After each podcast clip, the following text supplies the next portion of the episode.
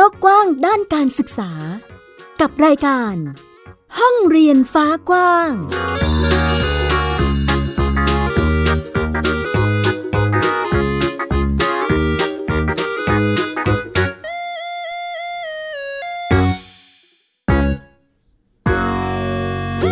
สวัสดีค่ะ คุณผู้ฟังต้อนรับคุณผู้ฟังทุกท่านค่ะ เข้าสู่รายการห้องเรียนฟ้ากว้างค่ะ กลับมาพบกับดิฉันอัยดาสนศรีอีกเช่นเคย กับวิทยุไทย PBS www.thaipbsradio.com นั่นเองค่ะ มาพร้อมกับเรื่องราวข่าวสารด้านการศึกษานะคะที่นำมาฝากคุณผู้ฟังทำให้เห็นถึงความเคลื่อนไหวด้านการศึกษา ในหลากหลายมิติเลยทีเดียวไม่ว่าจะเป็นกิจกรรมสร้างสรรค์ที่เกิดขึ้นในช่วงเปิดเทอมนี้นะคะหรือแม้แต่การ ที่เด็กๆเองในหลาย ๆ พื้นที่ได้มีสิทธิในการเข้าถึงระบบการศึกษาค่ะ รวมไปถึงเรื่องที่น่ายินดีอย่างเด็กไทยของเราไปคว้ารางวัล ฝีมือแรงงานแห่งชาติจากต่างประเทศมาได้นะคะ วันนี้มีหลายประเด็นเลยทีเดียวที่ต้องติดตามกันนะคะ นอกจากเว็บไซต์ของเราแล้วค่ะ คุณผู้ฟังยังสามารถฟังผ่านแอปพลิเคชันไทย PBS Radio ได้ด้วยนะคะแอปพลิเคชันนี้เปิดให้ดาวน์โหลดแล้วค่ะ ทั้งระบบ iOS แล้วก็ระบบ Android เลยนะคะจะได้ง่ายแล้วก็สะดวกด้วยในการรับฟังข่าวสารหรือถ้าเกิดใครอยากจะฟังผ่านทางพอดแคสต์ก็สามารถรับฟังเราได้เช่นเดียวกันค่ะ เอาละวันนี้มาพูดถึงเนื้อหาที่เกิดขึ้นในรอบสัปดาห์ที่ผ่านมาดีกว่าว่า เกิดอะไรขึ้นบ้างในรั้วมหาวิทยาลัย ในรั้วโรงเรียนที่เกิดขึ้นนะคะ วันนี้จะขอเริ่มต้นด้วยสีสันดีกว่าค่ะ คุณผู้ฟังเป็นบรรยากาศของการรับน้องที่มหาวิทยาลัยมหาสารคามค่ะ ไปเริ่มต้นกันที่พี่ใหญ่เลยสถาบันอุดมศึกษานะคะที่นี่เขามีกิจกรรมรับน้องสร้างสรรค์ค่ะ พาไปลงแขกดำนานะคะเป็นกิจกรรมหนึ่งที่น่าสนใจมากๆ ถ้าจะให้ไปดำนาอย่างเดียวเนี่ยก็คงจะธรรมดาเกินไปใช่ไหมคุณผู้ฟังเพราะที่ฉันเกริ่นมาละ บอกว่าที่นี่ไม่ธรรมดา แน่นอนว่าความไม่ธรรมดาของเขาก็คือการที่ให้นิสิตชั้นปีที่หนึ่งรวมไปถึงพี่ๆเนี่ยนะคะ เขาแต่งตัวแบบ แฟนตาซีเลยนะ อยากจะแต่งตัวแบบไหนมาก็ได้นะคะ ซึ่งบรรยากาศที่นี่น่าสนใจมาก ดิฉันมีเสียงบรรยากาศมาให้ฟังด้วยค่ะ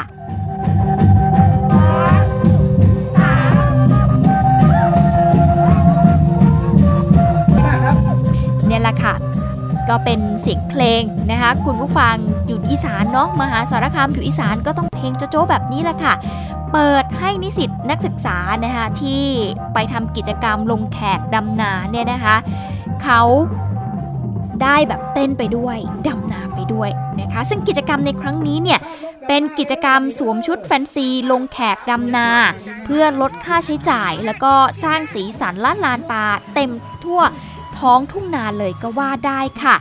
เนี่ยแหละเป็นบรรยากาศของเสียงเพลงนะคะที่อยู่กลางทุ่งนาที่เต็มไปด้วยสีสันจากการแต่งกาย ของชุดแฟนซีของน้องๆนิสิตมหาวิทยาลัยมหาสารคามนะคะ ซึ่งบรรยากาศก็มีให้เห็นแล้วก็ให้ได้สัมผัสแบบนี้ทุกปีเลยนะคะ คุณผู้ฟังในช่วงฤดูดำนาเนาะยิ่งช่วงนี้นะฝนตกนะคุณผู้ฟังเป็นที่น่ายินดีมากๆสำหรับชาวนาในพื้นที่ภาคอีสานแล้วก็รวมถึงภาคอื่น ๆด้วยนะคะอามาพูดถึงกิจกรรมนี้กันบ้างดีกว่า กิจกรรมนี้เป็นโครงการประเพณีลงแขกปักดำนา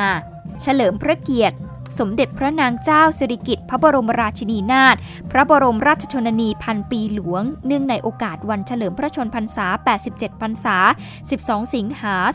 2562 ค่ะ ปลูกวันแม่เกี่ยววันพ่อนะคะหนึ่งในกิจกรรมรับน้องสร้างสรรค์ และก็สืบสารประเพณีวัฒนธรรมที่ดีงามของการทำนา ที่ปัจจุบันนี้ก็เรียกว่า ใกล้จะเลือนหายไปนั่นเองนะคะ วันนี้เรามีเสียงของผู้อำนวยการกองอาคารสถถานที่มหาวิทยาลัยมหาสารคามค่ะ คุณฉันทลักษสาชำนาญนะคะรวมไปถึงน้องๆนิสิตมหาวิทยาลัยมหาสารคามที่มาร่วมกิจกรรมในครั้งนี้นั่นก็คือ น้องสิวกรทองโส เล่าให้ฟังถึงบรรยากาศแล้วก็กิจกรรมในงานค่ะ เป็นกิจกรรมที่ทางมหาวิทยาลัยมหาสารคามนะคะ ก็จัดโครงการขึ้นทุกปีนะคะ เพื่อที่จะให้อาจารย์บุคลากร นักเรียนนิสิตได้เข้ามามีกิจกรรม แล้วก็ร่วมสืบสารประเพณีการลงแขกปักดำนา แล้วก็ให้ได้เรียนรู้วิถีชีวิตชาวนาและเกษตรกรไทยค่ะ รู้สึกดีใจที่มหาลัยได้ จัดกิจกรรมแบบนี้ขึ้นมาค่ะ เพื่อที่จะให้นิสิตที่มีความรู้หรือไม่มีความรู้เกี่ยวกับการดำนามาดำนาค่ะ ชอบไหมคะกิจกรรมอย่างนี้ชอบค่ะ ชอบมากๆเลยค่ะดูจากเพื่อนๆทุกคนชอบค่ะ แล้วมันการดำน้ำเนี่ยมันเกี่ยวกับคณะที่เราเรียนยังไงบ้าง เกี่ยวค่ะคณะศิลปกรรมพวกหนูไม่ได้เรียนแค่เต้นแค่รำพวกหนูต้องเรียนทั้งศาสตร์และศิลป์เรียนทั้งการดำรงชีวิตเรียนเกี่ยวกับทุกสิ่งทุกอย่างเลยค่ะ สำหรับกิจกรรมปลูกวันแม่เกี่ยววันพ่อ มหาวิทยาลัยมหาสารคามเขาก็จัดอย่างต่อเนื่องนะคะ เป็นประจำทุกปีเลย เพื่อให้ชาวมหาวิทยาลัยเนี่ยเขาได้บำเพ็ญประโยชน์ แล้วก็ร่วมกันถ่ายทอดความรู้ทางวัฒนธรรม ในวิธีการทำนาข้าวแบบดั้งเดิม จากรุ่นสู่รุ่นค่ะ ก็เรียกว่าเป็นการสร้างความรักความสามัคคีแล้วก็การเสียสละด้วย รวมไปถึงการรักษาอนุรักษ์ ศิลปะวัฒนธรรมประเพณีดั้งเดิมของอาชีพเกษตรกรไทยให้คงอยู่ตลอดไปนั่นเองนะคะ ก็เป็นอีกหนึ่งกิจกรรมดีๆ ที่เรียกว่าสร้างสรรค์แล้วก็สนุกสนานนะ คุณผู้ฟังเพราะว่าอย่างช่วงต้นใช่ไหมดิฉันเปิดเพลง บรรยากาศที่อยู่ในงานให้ฟังเด็กๆ เต้นกันใหญ่เลยค่ะ ยิ่งน้องๆ นักศึกษาปีหนึ่งนะเขาก็สนุกสนานไปด้วย ยิ่งมีสีสันของการแต่งกายที่โอ้ฉุดฉาดมากเลยแต่ละคนเนี่ยยอมกันไม่ได้นะคะแต่งตัวกันมาเต็มมากๆ ใส่กระโปรง ลุยโคลนนะคะโอ้เต็มที่มากนะคุณผู้ฟังก็เป็นอีกหนึ่งสีสันนะคะในช่วงบรรยากาศเปิดเทอมแบบนี้นั่นเองค่ะ นี่นะคะจากมหาวิทยาลัยมหาสารคามค่ะ คุณผู้ฟังไปติดตามกับอีกเรื่องหนึ่งกันดีกว่า เรื่องของการเข้าถึงสิทธิการศึกษา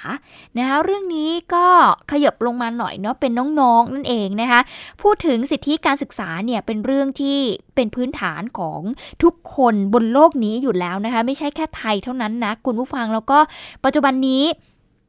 เขาก็ส่งเสริมให้เด็กๆทุกคนเนี่ยได้รับสิทธิการศึกษาเข้าถึงการศึกษาให้ได้ทุกคนนะคะ ก็คือพยายามอยู่ แต่มันก็ยังมีอีกหลายคนหลายกลุ่มค่ะ โดยเฉพาะเด็กไร้รัฐ และก็สถานะทางบุคคลนะคะที่ตอนนี้ก็อาจจะยังไม่มีนะคะ ซึ่งในปีการศึกษา 2561 เนี่ย มีเด็กที่ไร้สัญชาติในสถานศึกษาถึง 87,897 รายด้วยกัน จึงเกิดการทำงานร่วมกันเพื่อที่จะแก้ไขปัญหานี้ ปัญหาที่ว่าก็คือ การยังไม่ได้เข้าถึงระบบการศึกษาของเด็กๆไร้รัฐนะคะที่ออำเภอฝางที่จังหวัดเชียงใหม่ เราจะไปติดตามเรื่องนี้กันกับพระสร้อยชยานันโท พระนักสื่อสารค่ะ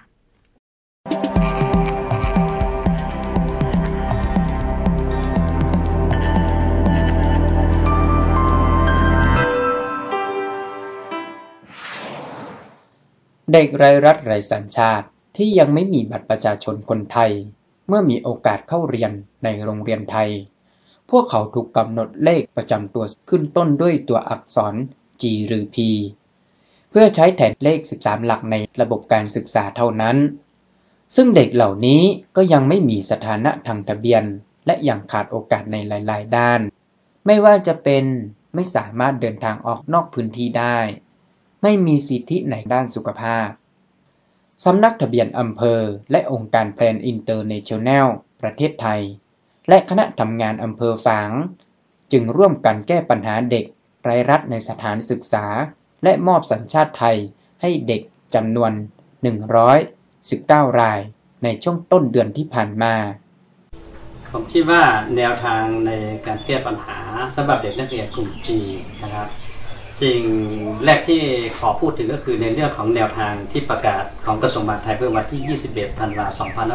2560 นั่นคือโดยหลักการแล้วก็ต้องมีคณะกรรมการ3ฝ่ายนั่นก็คือว่าของอกระทรวงศึกษากระทรวงมหาดไทยและก็กระทรวงสาธารณสุข แล้วก็จะต้องตั้งคณะกรรมการในระดับจังหวัดและในระดับอำเภอนะครับ แล้วก็ทั้ง3ฝ่ายเนี่ยร่วมมือบูรณาการการทำงานตรวจสอบสถานะของเด็กในโรงเรียน ทางโรงเรียนก็ให้ความช่วยเหลือกับนักเรียนที่ไม่มีสถานะทางสัญชาตินะครับที่ได้มาเข้าทางเรียนนะครับ ก็ได้สอบถามประวัตินะครับ ไม่ว่าจะเป็นสถานที่เกิดหรืออพยพมาหรือเกิดในประเทศไทยเด็กที่ติดจีนั้นนะครับเเมื่อมาเข้าโรงเรียนนะครับ ควรที่จะมีเลขสามหลักนะครับ ทางเรียนก็ได้ก็ได้มาประสานงานกับทางอำเภออำเภอก็เรียก นะครับมาสอบถามประวัติอีกครั้งหนึ่งนะทั้งผู้ปกครองกับนักเรียน เพื่อจะได้ทราบข้อมูลที่เท็จจริงในการก่อนที่จะทำบัตรให้กับนักเรียนนับตั้งแต่วันนี้เป็นต้นไปเนี่ยผมคุยกับทีมงานเนี่ยคณะกรรมการสามฝ่ายว่า เอ๊ะถ้าอย่างนี้เนี่ยเราให้สถานะบุคคลไม่มีสถานะทางทะเบียนเขาก่อนได้ไหมโดยใช้มาตรา 38วรรคสองพรบสัญชาติเนี่ยให้ก่อนได้ไหมแต่หลักก็คือว่าหนึ่งเนี่ย ออยู่ในประเทศไทยสองไม่มีสถานะอะไรเลย ไม่มีบัตรประชาชนไม่มีอะไรสักอย่างไม่ถือสัญชาติอะไรนะครับ อันนี้เป็นหลักสำคัญที่เราจะต้องมาพิจารณาถ้าเราให้สามแปดวรรคสองเขาเป็นก่อน ถ้าเขามีสิทธิ์ที่ดีกว่าก็มายื่นภายหลังได้ ในปีการศึกษา 2561 ที่ผ่านมา พบว่ามีเด็กไร้สัญชาติในสถานศึกษาถึง 87,897 ราย สำหรับการมอบสัญชาติเด็กไร้รัฐในสถานศึกษาในครั้งนี้ ถือเป็นรูปแบบในการแก้ไขปัญหาโดยดึงความร่วมมือของทุกภาคส่วน ในการตรวจสอบและกำหนดเลข 13 หลัก โดยไม่ได้หมายถึงการให้สิทธิในสัญชาติโดยทันที แต่การให้สัญชาติต้องพิจารณาคุณสมบัติตามกฎหมายเป็นสำคัญ นักเรียนทุกคนต้องได้รับการบันทึก ชื่อในระบบทะเบียนราษฎร และมีเลข 13 หลัก เพื่อให้สามารถเข้าถึงสิทธิเด็กขั้นพื้นฐาน และมีโอกาสในชีวิตต่อไป พระสร้อยชยานันโท พระนักสื่อสาร รายงาน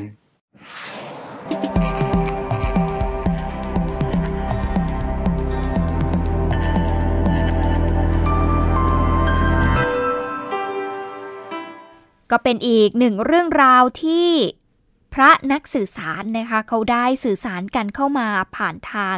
นักข่าวพลเมือง แล้วก็ดิฉันหยิบมาให้ได้เห็นนะคะถึงปัญหาเรื่องของสิทธิการศึกษาที่อาจจะยังมีอีกหลายคนที่เข้าไม่ถึงนะคะ คุณผู้ฟังก็ ก็เป็นอีกหนึ่งเรื่องที่นำมาฝากกันในช่วงแรกนี้นั่นเองค่ะ ใครที่มีเรื่องราวดีๆ แบบนี้ หรือว่าเรื่องราวเกี่ยวกับปัญหาด้านการสื่อสาร ที่อยากจะสื่อสารเข้ามานะคะ ก็สามารถที่จะส่งเรื่องราวกันเข้ามาได้ผ่านทางแฟนเพจ Facebook ของไทย PBS Radio ก็ได้นะ คุณผู้ฟังมาพูดคุยแล้วก็แลกเปลี่ยนกันค่ะ หรืออยากจะทำเป็นคลิปวิดีโอมีภาพมีเสียงมีบรรยากาศให้ได้เห็น ก็สามารถส่งกันเข้าไปได้ที่แฟนเพจของนักข่าวพลเมืองนะคะบอกว่าอยากจะสื่อสารเรื่องนี้ประเด็นนี้ก็สามารถทำได้เช่นเดียวกันค่ะ เอาละเดี๋ยวช่วงนี้เราพักกันสักครู่ค่ะ คุณผู้ฟัง ช่วงหน้าดิฉันจะพาไปชื่นชมกับฝีมือของเด็กไทยที่ไปคว้ารางวัลฝีมือแรงงานแห่งชาติกันนะคะมีน้องๆคนไหนบ้าง ติดตามกันในช่วงหน้าค่ะ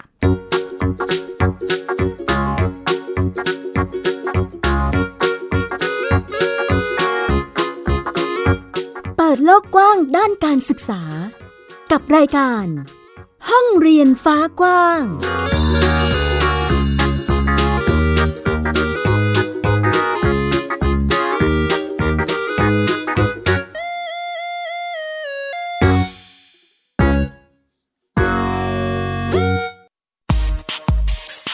พราะวิทยาศาสตร์อยู่รอบตัวเรา มีเรื่องราวให้ค้นหาอีกมากมาย เทคโนโลยีใหม่ๆ เกิดขึ้นรวดเร็วทำให้เราต้องก้าวตามให้ทัน อัปเดตเรื่องราววิทยาศาสตร์ เทคโนโลยี และนวัตกรรม ที่จะทำให้คุณทันโลก กับรายการ s c i e n t e c h ทุกวันจันทร์ถึงวันศุกร์เวลา 11นาฬิกา30 นาทีทางไทย PBS ดิจิทัล Radio โรง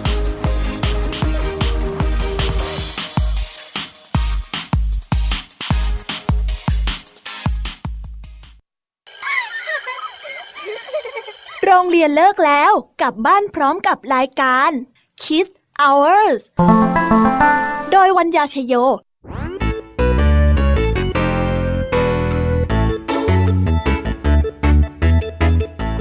พบกับนิทานคุณธรรมสอนใจกับครูไหวใจดีว่าไม่ควรเชื่อคำพูดของคนพลาน นอกจากนี้ลุงทองดีกับเจ้าจ้อ ยยังมีนิทานสุภาษิตมาเล่าให้ฟังนี่พวกเอ็งเนี่ยนะ มันลิงหลอกเจ้ากันจริงทั้งยังมีนิทานเด็กดี และพี่ยามีเล่านิทานสนุกสุดหันษาให้น้องๆได้ฟัง ทุกวันจันทร์ถึงศุกร์ 17 นาฬิกา ทางวิทยุไทย PBS www.thaipbsradio.com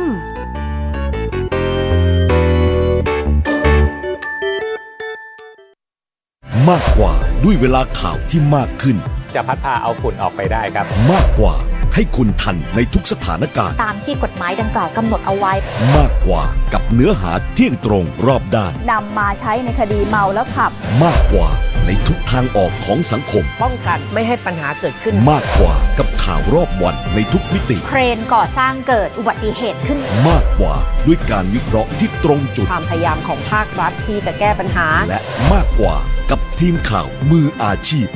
ข่าว Thai PBS ให้คุณได้มากกว่า อัปเดตสถานการณ์รอบโลก ประเทศจีนนี่เราทราบกันดีนะคะว่าเป็นประเทศที่จะมีปัญหาเรื่องความสมดุลของประชากร คนที่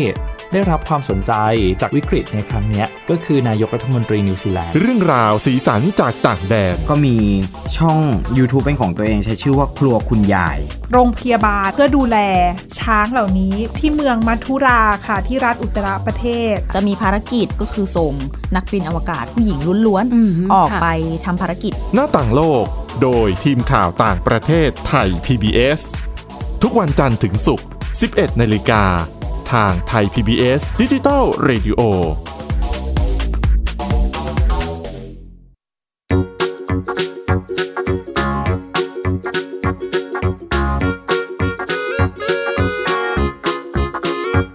เปิดโลกกว้างด้านการศึกษา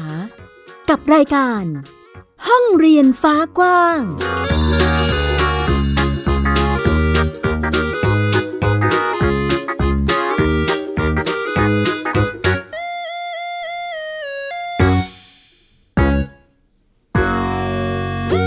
กลับเข้าสู่ช่วงที่ 2 ค่ะ คุณผู้ฟังช่วงที่ 2 นี้นะคะจะพาไปติดตามนะคะความเคลื่อนไหวของน้องๆที่เรียกได้ว่าไปสร้างชื่อเสียงให้กับประเทศไทยมานะคะเพราะว่าในช่วงสัปดาห์ที่ผ่านมาเนี่ยมีเยาวชนไทยไปคว้า 2 เหรียญทองแดง แล้วก็อีก 12 เหรียญฝีมือยอดเยี่ยม จากการแข่งขันฝีมือแรงงานนานาชาติครั้งที่ 45 หรือ World Skills คาซาน 2019 ณ เมืองคาซาน สหพันธรัฐรัสเซียนั่นเองนะคะ ซึ่งการแข่งขันในครั้งนี้ก็คือการแข่งขันฝีมือแรงงานนานาชาติ ที่มีตัวแทนชาวไทย เป็นตัวแทนในการไปเข้าแข่งขันนะคะ คุณผู้ฟัง คนที่ได้มา 2 เหรียญทองแดงเนี่ยนะคะก็คือนางสาว ฉัดวรินคลองน้อย จากสาขาบริการอาหารและเครื่องดื่มค่ะ และนายพัชรพลสุขคงนะคะ จากสาขาเครื่องจักรกล CNC นั่นเองค่ะ นอกจากนี้เยาวชนไทยยังได้ 12 เหรียญฝีมือยอดเยี่ยมนะคะจากสาขาออกแบบโมเดล เทคโนโลยีงานเชื่อม เทคโนโลยีระบบไฟฟ้าภายในอาคาร และสาขาแต่งผมค่ะ ขณะที่รางวัล Best of Nation นะคะก็ได้แก่ นายวุฒิชัยปลิก แสงจากสาขาเครื่องจักรกล CNC ซึ่งทำคะแนนได้สูงสุดของประเทศไทยนั่นเองนะคะ ซึ่งการเข้าร่วมการแข่งขันฝีมือแรงงานในเวทีระดับโลกเนี่ยจึงเป็นบททดสอบหนึ่งนะคะที่นำมาซึ่งความภาคภูมิใจเนาะให้กับเยาวชนเองรวมไปถึงแนวทางในการปรับปรุงพัฒนาฝีมือแรงงาน เพื่อที่จะไปแข่งขันในระดับนานาชาติในอนาคตนั่นเองค่ะ วันนี้ก็เลยมีเสียงของน้องที่ได้รางวัลเหรียญทองแดงนั่นก็คือ น้องฉัดวรินคองน้อย แล้วก็อธิบดีกรมพัฒนาฝีมือแรงงานนะคะคุณสุชาติ พรชัยวิเศษกุลพูดถึงเรื่องนี้กันค่ะ โล่งอกเลยค่ะเพราะว่าเป็นเหรียญแรกที่คว้าให้กับสาขาจากประเทศไทยได้ค่ะ แล้วก็หนูก็อดทนซ้อมมายอมรับว่าหนักมากเหมือนกัน รู้สึกว่าวันนี้คุ้มค่ากับวันที่ซ้อมทั้ง 7 วัน แล้วก็เหนื่อยมาตลอด 2 ปีมากจากการแข่งขันครั้งนี้เราถือว่าภาครัฐเราเนี่ยควรจะต้องมีขยายผลที่เป็นประโยชน์มากขึ้นเราจะเอาข้อมูลข้อมต่างๆที่เกิดขึ้นจากการแข่งขันครั้งนี้เนี่ยครับกลับไปทบทวน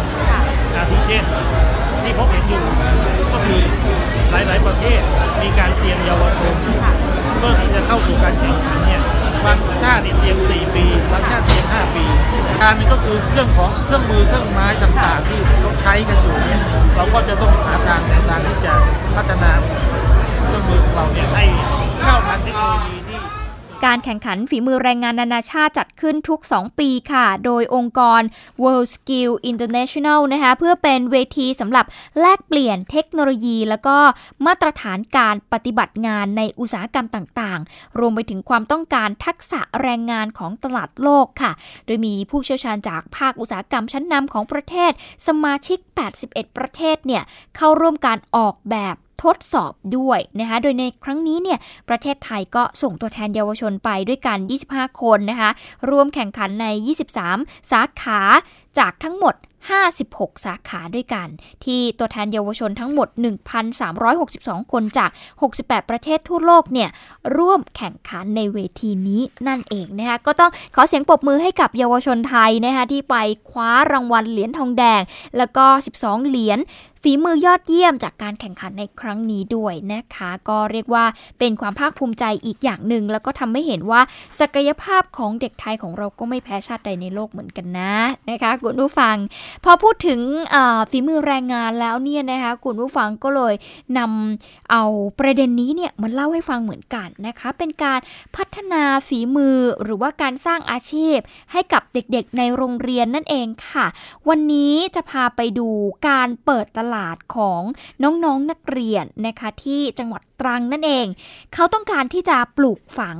การสร้างงานสร้างอาชีพ ให้กับเด็กๆที่โรงเรียนสภาราชินีค่ะ เป็นโรงเรียนประจำจังหวัดตรัง เขาทำตลาดให้กับเด็กๆ ค่ะ คุณผู้ฟังให้เด็กๆเนี่ยเอาของมาขายนะคะ แล้วก็เอากำไรที่เด็กๆขายได้เนี่ย ไปใช้จ่ายในครัวเรือนนะคะ เพื่อที่จะบรรเทาความเดือดร้อนให้กับครอบครัวของตัวเอง มันก็มีครอบครัวที่เขาได้รับผลกระทบจากราคายาง แล้วก็ราคาปลามตกต่ำด้วยนะคะซึ่งตลาดที่ว่านี้อยู่ในโรงเรียนค่ะ คุณผู้ฟังตั้งอยู่ทางเข้าโรงเรียนเลย เด็กๆเเขาจะนำของกินนะคะมาวางขายค่ะ ก็มีหลายอย่างเลยทีเดียวนะ ไม่ว่าจะเป็นข้าวเหนียวไก่ทอด หมูทอดนะคะขายในราคา 10 บาทซาลาเปาติ่มซำขนมปังปิ้ง 10-20 บาท แซนด์วิช 15 บาท ข้าวกระเพรา 20 บาท เคลปเย็นราคา 20 บาท รวมไปถึงเครื่องดื่มอื่น ๆ 10 บาทนะคะ ก็เรียกได้ว่ามีทั้งของกินแล้วก็ของใช้เลย ส่วนลูกค้ามีใครบ้างนะ ใครที่มาอุดหนุนก็คือคนที่อยู่ในโรงเรียนนี่แหละ คุณผู้ฟังมีทั้งนักเรียนด้วยกันเอง คุณครูนะคะรวมไปถึงผู้ปกครองนะคะก็มาช่วยกันอุดหนุน ซึ่งเด็กๆ เนี่ยเขาจะขายกันในตอนเช้านะคะช่วงก่อนที่จะมีการเคารพธงชาติก็คือช่วง6โมง45 ไปจนถึง7โมง45 ขายทุกวันจันทร์ถึงศุกร์ค่ะแนวคิดนี้นะคะคุณผู้ฟังแนวคิดหลักๆ เลยก็คือ การช่วยเหลือผู้ปกครองที่มีรายได้ไม่มากนะคะเพราะว่า หลายคนเองก็ได้รับผลกระทบจากราคายาง ราคาปาล์มตกต่ำเนาะดังนั้นเราจะไปฟังเสียงของอาจารย์ วัชรินโตขาวค่ะ เป็นอาจารย์ที่ปรึกษาตลาดสารฝัน โรงเรียนสภาราชินีค่ะ สภาพเศรษฐกิจปัจจุบันนะครับ ยางพาราปาล์มน้ำมัน ราคาตกต่ำส่งผลต่อเศรษฐกิจทั้งระบบนะครับ ผู้ปกครองมีรายได้ลดลงนะครับเพราะจึงผมผมคิดว่าเราก็น่าจะมีมีวิธีการที่จะ ให้นักเรียนมีรายได้ เพื่อลดภาระผู้ปกครอง ในภาคเรียนหน้านะคะเขาก็จะมีการเชิญวิทยากรภายนอกเนี่ยมาอบรมให้กับเด็กๆนะคะ เพื่อที่จะได้รู้ว่าพวกเขาเนี่ย อยากจะทำอะไรหรือว่าอยากจะเอาสินค้าตัวไหนเนี่ยมาขาย นอกจากนี้นะคะโรงเรียนสภาราชินีเองก็คาดหวังนะคะว่า สิ่งต่างๆที่เกิดขึ้นจากตลาดสร้างฝันเนี่ยมันจะติดตัวเด็กๆไปด้วยนะคะเพื่อที่จะเอาไปสร้างเป็นเป็นงานเป็นอาชีพของเขาในอนาคตได้นะคะส่วนนักเรียนอย่างพี่มปลายเนาะเขาก็นำสินค้ามาขายนะเขาก็บอกว่ากิจกรรมนี้เนี่ยถือเป็นการฝึกการเรียนรู้นะคะ แล้วก็สามารถหารายได้ได้ด้วยตัวเอง รวมทั้งฝึกให้ตื่นเร็วด้วยค่ะ เพราะว่าตลาดเปิดแต่เช้าเลยนะคะ แล้วก็ได้เรียนรู้อีกหลายอย่างเลยทีเดียว บางคนบอกว่าศึกษาเมนูที่ขายจากอินเทอร์เน็ตเนี่ย แล้วเอามาฝึก เองมาทำเองที่บ้าน แล้วก็เอามาขายนะคะ จนสามารถสร้างรายได้ให้กับตัวเองได้ถึงวันละประมาณ 700-800 บาทเลยทีเดียว แล้วก็อยากจะให้รุ่นน้องเนี่ยมาสารกิจกรรมแบบนี้ต่อไปเรื่อยๆ นั่นเองค่ะ ขายข้าวกระเพราไข่ดาวค่ะขายราคาเท่าไหร่ยี่สิบบาทค่ะ กล่องหนึ่งเยอะมากทำกิจกรรมอย่างนี้เราได้อะไรบ้างคะก็ได้ฝึกการเรียนรู้ในการแบบ อ่าหารายได้ให้กับตัวเองอะค่ะ ก็แบบฝึกตื่นเร็วอะไรหลายอย่างค่ะ เราทำเองค่ะทำแบบฝึกเองเลย เรียนเรียนจากที่ไหน ไม่ดูจากในเน็ตใน YouTube อะไรอย่างนี้นะคะ แล้วก็แบบฝึกทำเอง 20 บาท เด็กๆบอกว่ากิจกรรมนี้ได้ประโยชน์นะคะแล้วก็ช่วยแบ่งเบาภาระของคุณพ่อคุณแม่ด้วย ซึ่งก็ได้รับผลตอบรับที่ดีค่ะ นักเรียนเองก็มีความสุข เนื่องจากว่า แทนที่เด็กๆ เนี่ยเขาจะไปมัวซื้ออาหารที่อยู่นอกโรงเรียนใช่ไหมคะ มันจะมีช่วงหนึ่งนะคุณผู้ฟังที่เขาไม่อยากให้เด็กๆ เนี่ยซื้อของนอกรั้วโรงเรียนนะคะ อันนี้ก็มีมาขายในโรงเรียนเลยก็ทำให้เด็กๆ เนี่ยเขาซื้ออยู่ข้างใน ไม่ต้องเข้าโรงเรียนสายนะคะ ในขณะเดียวกันนะเด็กๆ เองก็ ต้องรีบเข้าโรงเรียนแต่เช้าเนาะแล้วก็ช่วยลดปัญหาการมาสายของเด็กๆ ไปในตัวด้วยนั่นเองค่ะ ก็เป็นอีกหนึ่งกิจกรรมนะคะที่ทางโรงเรียนสภาราชินี โรงเรียนที่จังหวัดตรังนะคะเขาจัดกิจกรรมนี้ขึ้นมา เพื่อ ปลูกฝังให้เด็กๆเนี่ยรู้จักการสร้างงานสร้างอาชีพให้กับตัวเอง แล้วก็ฝึกฝนเด็กๆอีกในหลายมิติเลยทีเดียวนะคะ ก็เป็นอีกหนึ่งเรื่องราวที่เรานำมาฝากในวันนี้กับห้องเรียนฟ้ากว้างนั่นเองค่ะ คุณผู้ฟังเต็มอิ่มกันไปเลย ทั้งครึ่งชั่วโมงนี้ที่นำเอาข่าวสารด้านการศึกษามาเล่า แล้วก็พูดคุยให้คุณผู้ฟังได้ติดตามนะคะ ใครที่อยากจะฟังรายการเราติดตามได้ทุกวันเสาร์และวันอาทิตย์ค่ะ กับวิทยุไทย PBS w w www.thaipbsradio.com หรือจะฟังผ่านแอปพลิเคชัน Podcast ก็ได้เนี่ยก็เป็นอีกหนึ่งช่องทางที่ให้คุณรับฟังข่าวสารของเราได้อย่างเต็มอิ่มค่ะ วันนี้หมดเวลาของรายการแล้วค่ะ ติดตามกันได้ใหม่ในสัปดาห์หน้า วันนี้ดิฉันอัยดาสนศรีขอตัวลาไปก่อน สวัสดีค่ะ ติดตามรับฟังรายการย้อนหลังได้ที่เว็บไซต์และแอปพลิเคชันไทย PBS Radio ไทย PBS ดิจิทัล Radio วิทยุข่าวสารสาระ พื่อสาธารณะและสังคม